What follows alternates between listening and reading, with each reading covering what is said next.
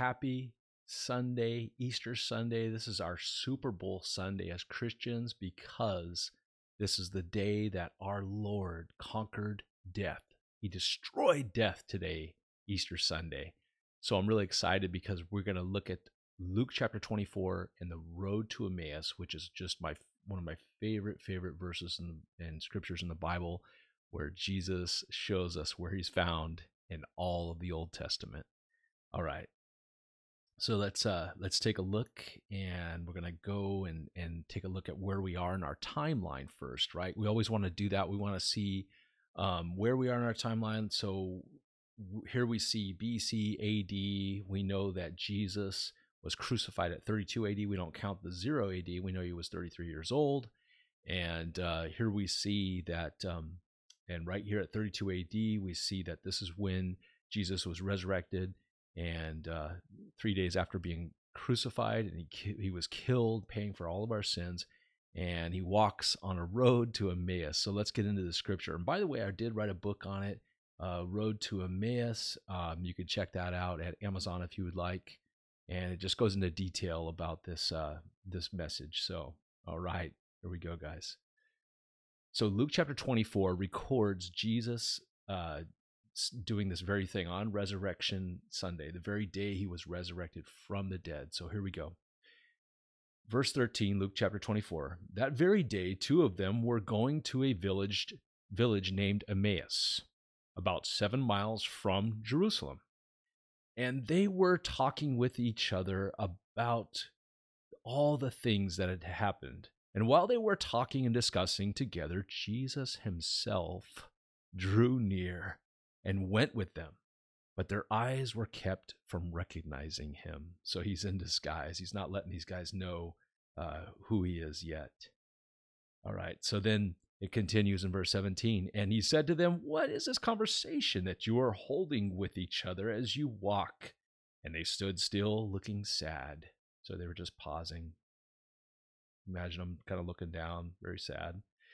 And then one of them, named Cleopas, answered him Are you the only visitor to Jerusalem who does not know the things that have happened here, there in these days? He's like, "Oy vey," right? So here's a picture of what the scene may have looked like. This is a watercolor I did, and I just thought it was. Uh, here we have the three of them. It's probably in the afternoon, late afternoon, here in the land of Israel. So uh, here we are in, in uh, verse 19. And he said to them, What things? And they said to him, Concerning Jesus of Nazareth, a man who was a prophet, mighty indeed, and word before God and all the people, and how our chief priests and rulers uh, delivered him to, up to be condemned to death and crucified him. But we had hoped that he was the one to redeem Israel. And yes, and besides all this, it is now the third day since these things have happened. Interesting that he says the third day. In verse 22 it says moreover some of our some of the women of our company amazed us. They were at the tomb early in the morning and and when they did not find his body they came back saying that they had seen a vision of angels who said that he was alive and some of those who were with us went to the tomb and they found it just as the women had said but him they did not see so three days, and these women have already told him that he was alive, and they didn't believe him, obviously. And then Jesus says in verse 25, and he said to them, O foolish ones, and slow of heart to believe all the prophets had spoken, had spoken. Was it not necessary that the Christ should suffer these things and enter into his glory? Hmm. So he kind of rebukes them there, doesn't he?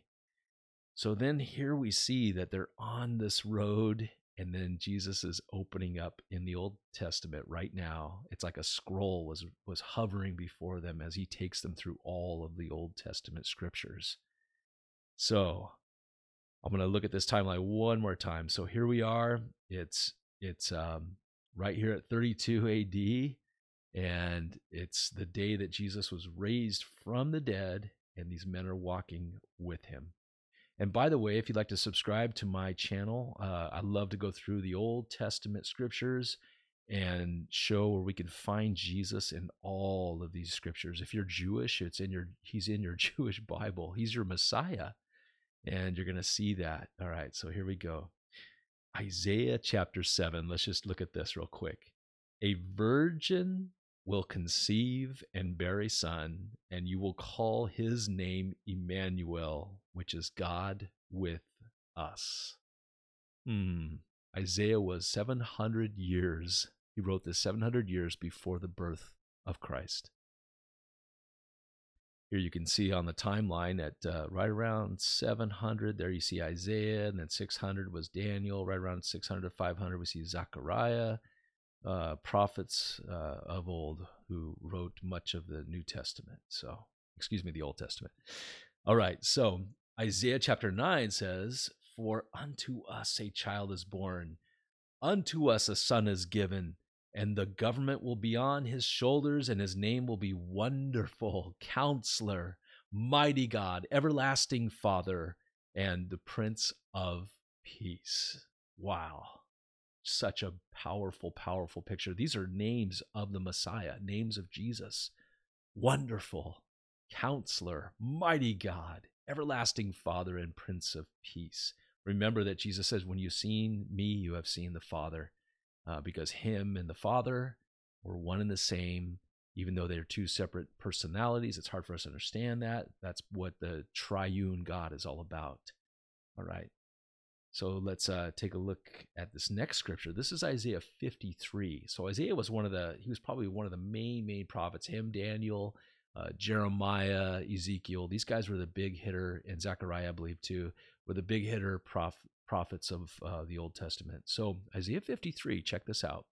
But he was wounded for our transgressions, he was bruised for our iniquities. The chastisement for our peace was upon him, and with his stripes we are healed. In other words, when he was scourged by the Romans, his flesh ripped open, torn open, and by those stripes, we, us humans who receive Jesus as our Lord and Savior, are healed. Wow. This is Isaiah, written 700 years before Jesus was even born. So amazing, you guys. And then here we had to remember Isaiah 7 a virgin will conceive and bear a son, and you will call his name Emmanuel, which is God with us. And so that's what we see. And I'm going to look at it right here in the timeline again. But Jesus was born of Mary at 32 AD, and we see that he was the Messiah, was the Messiah. And here we see him showing that, I believe, on the road to Emmaus, he was showing these two guys that scripture, I'm sure. But let's go back and look before that. Let's go back to Genesis chapter 3, the very the, the book of beginnings written by Moses, the very first book of the Bible, chapter 3, where it, where God's speaking to Satan after the fall of Adam and Eve when they sinned and he says that, and I will put enmity between you and the woman, between her seed and your seed. And you, or he will crush your head, but you will bruise his heel. Now think about that for a minute. The seed of this woman, it goes down through Seth, all the way down through David, and then all the way down through Mary and Joseph. But Joseph wasn't his real father because we know that Jesus was conceived from a virgin by the Holy Spirit, by God. So we know that uh, here we see that that the seed of this woman was Jesus. He was speaking of the Messiah, Genesis chapter three, and we know that he will he crushed Satan's head when he was on the cross. He defeated the power of sin and death on that cross, and Satan bruised his heel. Did you know that what the position that someone dies in? It's called lividity it's a medical term and they use it to do a lot of investigations and things like that but the like if someone was dead on their side there would be bruising on their side. Well if someone died and they were standing like you would be on a cross in the upright position your heels would be bruised. That's called lividity. It's a very uh, real thing they use today uh, in medical uh, medical stuff. So it's really interesting to me. So then let's let's skip forward. Let's just go all the way to Genesis chapter 22. We see Isaac and Abraham his father. So we see a father and a son going up the very mountain that later was the mountains of Jerusalem, Mount Moriah. And then we see the father and son going up. We see Isaac carrying the wood on his back. And then they get they on their way up, he says, Father, Father, where's the, the lamb for the burnt offering? He says, God will provide himself the lamb.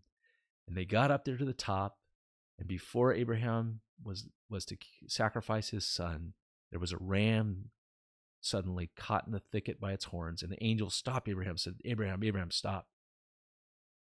And the ram was used for the sacrifice. But before that, he was laying Isaac on the wood. Jesus was put on that wood and nailed to the cross. So we see a clear picture of the cross of Jesus in Genesis chapter 22 with Abraham and Isaac. Well, then later, Jacob's son, Yaakov in Hebrew, his son Joseph, which is Yosef in Hebrew, his most favored son, Joseph, the father's most favored son. He left Hebron to go check on his brothers who were the shepherds of the father's flock, but they were doing evil.